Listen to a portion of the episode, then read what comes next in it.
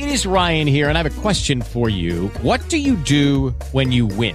Like, are you a fist pumper? A woohooer, a hand clapper, a high fiver. I kind of like the high five, but if you want to hone in on those winning moves, check out Chumba Casino. At chumbacasino.com, choose from hundreds of social casino style games for your chance to redeem serious cash prizes. There are new game releases weekly, plus free daily bonuses. So don't wait. Start having the most fun ever at chumbacasino.com. No purchase necessary. Group. Void were prohibited by law. See terms and conditions. 18 plus. And I'm not talking about your phone number. It's a fireworks weekend. Senator Nate Libby is in.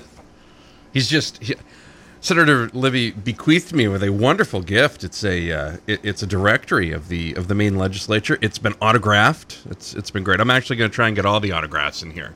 I'm gonna Yeah.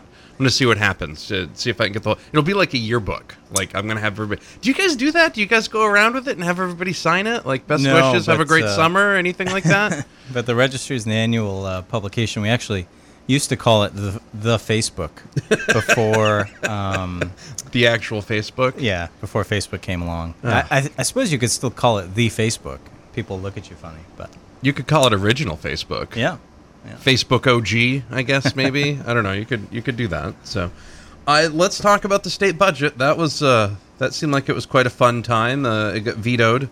Uh, there was a deal struck. It seemed like away from the public eye, and then governor vetoed it, and then vetoed the individual line items. So uh, you guys had to put in a little bit of extra work, and then you guys overrode the vetoes, avoided a state shutdown. Although there was some other bill that was going to be out there to temporarily fund it if it was shut down. But tell us about how it all went down. Yeah, it was uh, definitely one of the more complex, challenging budgets to actually get enacted in a long, long time. I think uh, the legislature, unlike Congress, has had a long history of coming up with bipartisan, unanimous budgets and um, making sure they're balanced every single year and ensuring that those budgets pass each year without causing a state shutdown. Um, so, you know, this year we uh, didn't quite hit all of those marks. We did avoid a shutdown, um, but it, it sort of didn't come out as a lot of us had expected. Um, there was, out of Appropriations Committee, a divided uh, vote on the compromise budget where you had two Democrats, uh, I'm sorry, two Republicans, and the rest of the Democrats supporting one version, and then House Republicans supporting another, which set us up for this, as you sort of alluded to, this uh, negotiation that was going on between the four leaders of the House and Senate caucuses. Um, I think a lot of people have criticized that you know this negotiation went on in in um, back rooms, and I think that's you know only partially accurate. Uh, the Appropriations Committee and my committee and all the other committees of jurisdiction had months of public hearings and work sessions on each component of the budget. Um, the majority budget that came out of appropriations was online and available for everyone to go through for several weeks um, up until that final vote. So it wasn't an ideal situation for passing the budget, but at the very least we got it done, and it was done, and I think in a fairly transparent way. The governor, um, as uh, as no surprise to our listeners, uh, wanted to make it very difficult for the legislature to do its work, and so he vowed to, um, and he actually followed through on vetoing something like 120, 130 line items in the budget. So this is where he has the authority to strike out funding for certain things. Um, we basically took a day, the House and the Senate each, and went through and overrode every single one of those um, vetoes. And it was a bizarre experience to be sitting in your chair. You can't leave for several hours, just pressing uh, the green button over and over and over. um, because we'd all agreed to a deal, and the governor didn't like that deal. And, um, you know, we made a commitment to to get the, the budget done and not shut the state down. So, so after we overrode 130 some odd vetoes, then uh, the governor vetoed the entire budget, and we overrode that as well. A lot of work hitting the green button. Yeah. I can see the documentary now, Behind the Green Button. Now, if you were absent on one of those days, your your voting percentage would have tanked because of uh, so many votes. There's a good way to get succession. stats up, I guess, right? Yeah, that's true. That's a, that's a good point. Yeah. Senator Nate Libby is in. We'll talk more with him coming up. Ben Chin will be coming in next hour. It's the Breakfast Club, Z1055, 711, 74 degrees. The new Z1055. New music. New music. Z. The new Z 1055. 718, 73 degrees. Senator Libby is in. He's uh, st- he's actually got a bandage on his finger from pushing the green button last week. Like, did you have to like do it, like? Did you eventually like, get a stick and just hit that? Like, do There's that uh, that little bird toy that kind of bounces his head back and forth, you know, automatically. I figured it'd be like you know you could just you know selfie stick you know Yeah. take the other end of it maybe Right. I don't know. So now that the budget's passed, can you give us some insight on what's in the budget? Sure. There's uh, there's a lot of big changes to our tax code, which I think are generally good, and you know we can get to that. Um, but I did want to talk about some of the new pieces that uh, I think affect uh, a lot of different people. We'll start with education. Um, this budget uh, moves the needle forward in terms of getting the state to pick up its 55% share of state funding for local education. Um, we're not there yet, but we're making progress. Uh, this budget puts an additional 80 million into K through 12 education, which is good for property taxpayers. Um, it'll be less money that has to come out of their property tax bills, uh, but it's also good for, for our kids. Um, there's an additional 28 million in there for the Maine Community College System and the University of Maine. Um, though both of those institutions have been fairly flat funded over recent years and have had tuition freezes that have forced a lot of uh, difficult cuts to happen. Um, some of them, I think, fairly necessary, but this additional funding is going to help um, help with financial aid. It's going to help with uh, buildings and infrastructure across campuses and that sort of thing. Um, there's another million dollars for Head Start. Um, Head Start, of course, is uh, early education for uh, zero to five. Um, and then the Opportunity Maine Tax Program um, gets some additional money and is expanded and is aimed at uh, helping to attract uh, graduates from all over the country to settle in Maine. And, and uh, a benefit for them is to have some assistance with their student loans. Now you've been uh, you've long been an advocate for tax reform in in, in common sense tax reform, Mm-hmm. and this time it looks like I, I like to stress that because there's different types of tax reform. There's people that want more.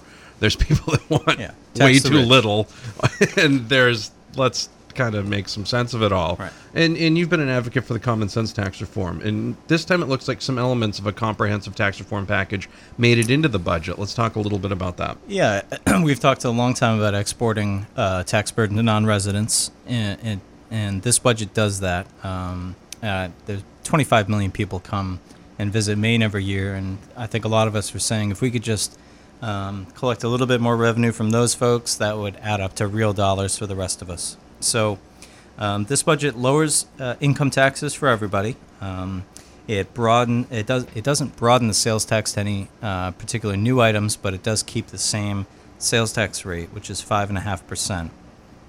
Um, the meals uh, uh, and lodging taxes uh, stay at their current levels, which is a little bit higher than in previous years. Um, lodging tax is going to go up to 9%. Again, that's a key part of exporting tax burden to non residents. Um, and that starts January 1 of 2016. Um, we make some changes to the estate tax. That's a big one for those on the uh, Republican side of the, the aisle. Um, the uh, estate tax exemption goes up.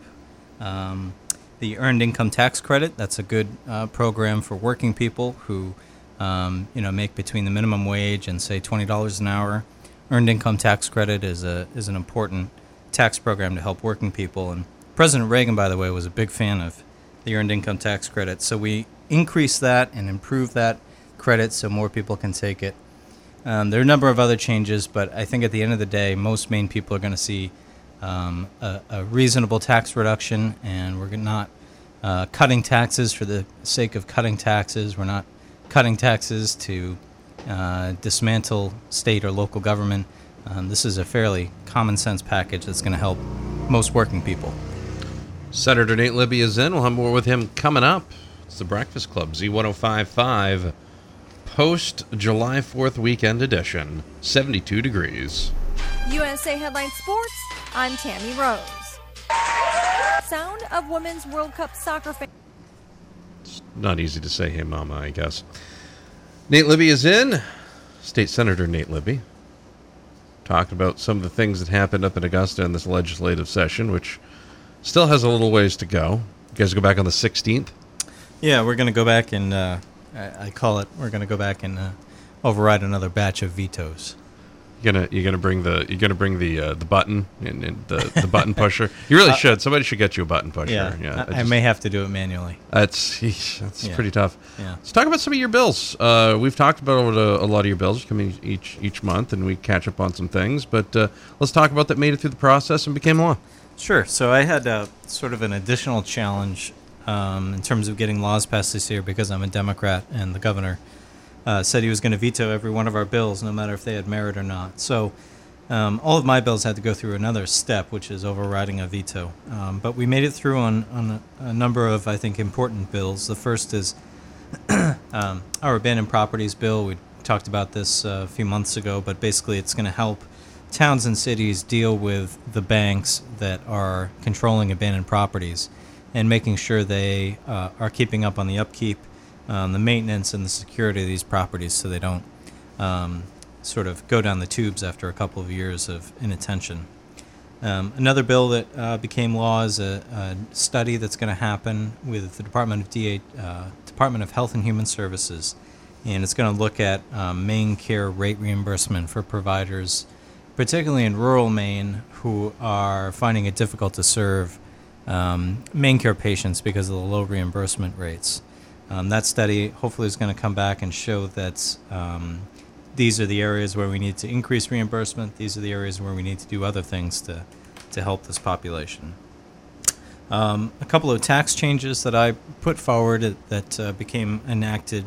Um, one is uh, a doubling of the homestead exemption. Um, this was part of the budget that we negotiated, but your homestead exemption is going to increase from $10,000 to $20,000 um, next year. And so that's a big property tax cut for a lot of homeowners. And in Lewiston, the average home is going to see a, uh, just from that piece alone, a tax cut of about $225. Um, the earned income tax credit, we mentioned that as well. That's going to get increased. Um, and then finally, uh, passenger rail um, study. Uh, Representative Golden and I and others pushed very, very hard to get some money for this in the budget to help push that uh, issue forward and, and start coming up with a concrete plan about how we get passenger rail to Lewiston-Auburn. So that's uh, sort of a summary of some of the bills that uh, we were able to get through the process. Now, uh, what were some of the bills that were carried over into next year? Yeah, um, uh, the legislature does, you know, do a lot of work in its sort of finite period of time, but some of the bills are carried over into the following session, which starts in January. Um, so one of my bills has to do with uh, helping towns and cities work collaboratively together, um, sort of like how Lewiston-Auburn share a lot of services. My bill will set up a system for towns to be incentivized to do that work together to save money. Um, it's a complicated bill, and we decided rather than pass something that's half baked, we would carry it over. Um, so that'll get worked on next January. And the other is my welfare reform bill. Um, that was a, a pretty broad, uh, comprehensive bill. It's got a lot of different parts that, again, um, is going to be carried over for additional work next year.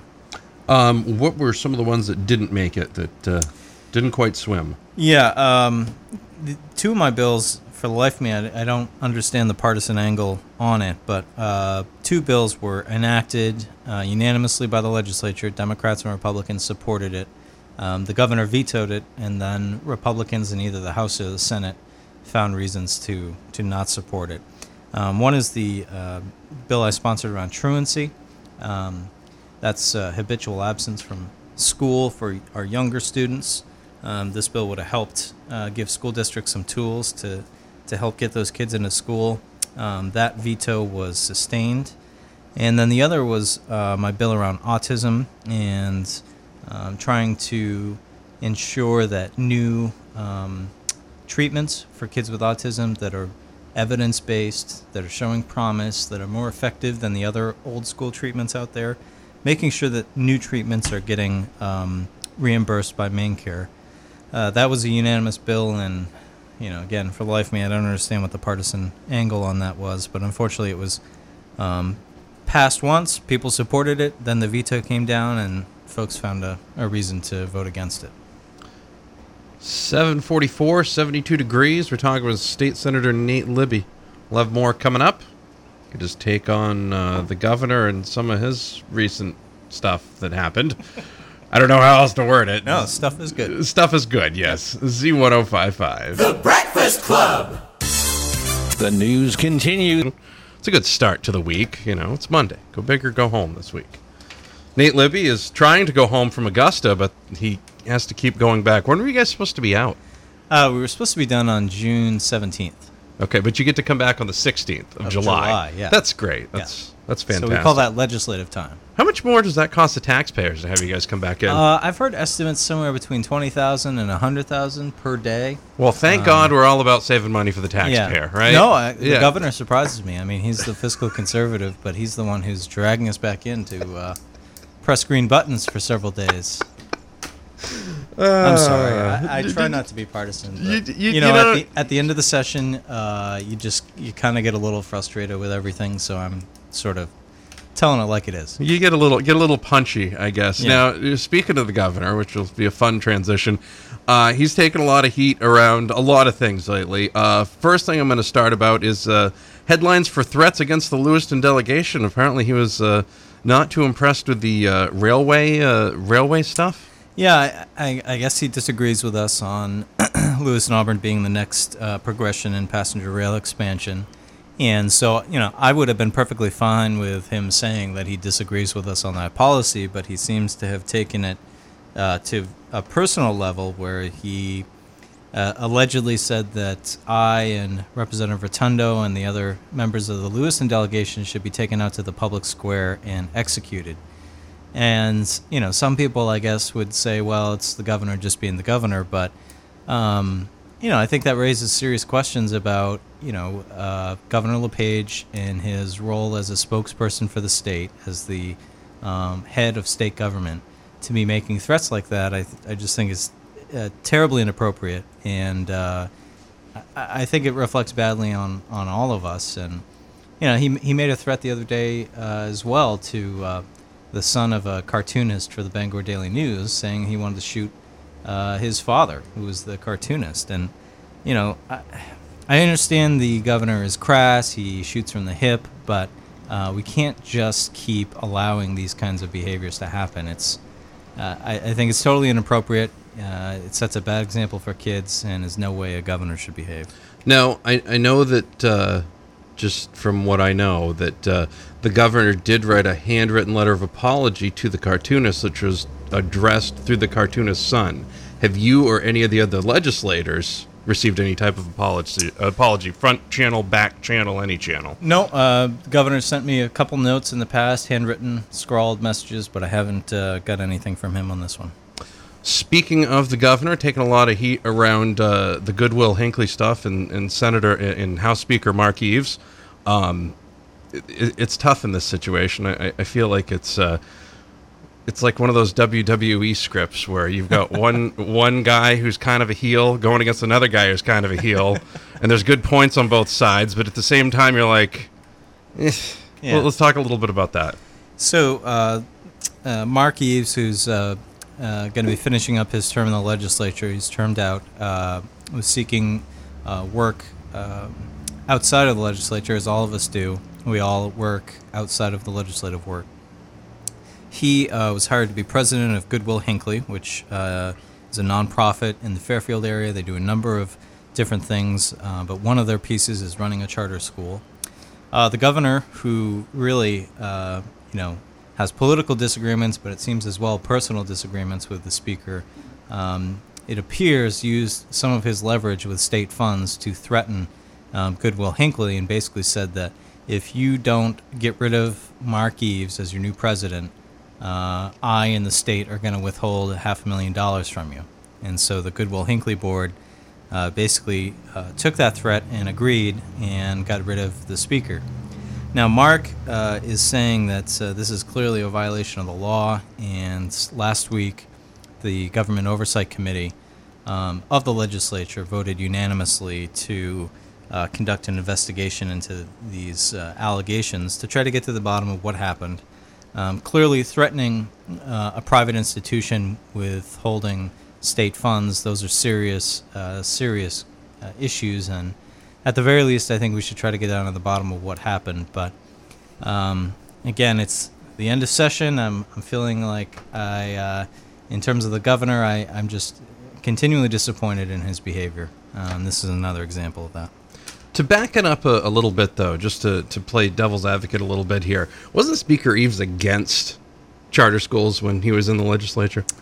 Well, I mean, you could say I was against charter schools, uh, even But I don't see you applying for a job with it, Nate. No, but you know, I always held up Goodwill Hinckley as a as a great example of how charter schools can work well. Um, you know, catering to very specific populations of students who need particular kinds of uh, programs. My objection, and I think Mark's objection all along, has been um, if we're going to do charter schools in Maine, it's not going to be at the expense of public schools, where funds are siphoned off from public schools and sent to charter schools. That just that's unfair for a number of reasons. This legislature actually passed uh, a new law that changes the funding so that we're not cannibalizing public school uh, dollars for charter schools, and I think that's been the Democrats' criticism for a long time. Um, and I think that's where Mark's coming from. You know, I know that gets the governor upset, but um, you know, I think I think nearly everyone in the legislature is a strong advocate for, for education in all its forms. Um, to say that, you know, Mark Eves is adamantly opposed to charter schools, I don't know that that's accurate. I will say this, though. If Goodwill Hinckley's looking for somebody, I, I will do it. And if I can't take the job, I will also take the $30,000 buyout before I even start the day. I, I am putting myself out there that if they would like to do that with me, I'm okay with it. So. No, I mean, yeah. You, you want a career change, this radio DJ stuff is. I know it's stressful. It really is. It's, stressful. really, it's a high burnout rate. High burnout. Probably for a whole other meeting on that. State Senator Nate Libby. Senator, it's fantastic talking with you as always. You as well. And uh, we'll see you soon. Enjoy the, the uh, month of July. Seriously, look at that! Look at that over veto override stick. I would seriously just get something like a back scratcher, maybe. I don't know. Yeah, right. Ben Chin will be in next hour. It's a Breakfast Club Z1055. The Breakfast Club. This is your sports flash from Hey guys, it is Ryan. I'm not sure if you know this about me, but I'm a bit of a fun fanatic when I can. I like to work, but I like fun too. It's a thing. And now the truth is out there. I can tell you about my favorite place to have fun Chumba Casino. They have hundreds of social casino style games to choose from, with new games released each week. You can play for free anytime, anywhere. And each day brings a new chance to collect daily bonuses. So join me in the fun. Sign up now at chumbacasino.com. no purchase necessary. Group. Void were prohibited by law. See terms and conditions. 18 plus.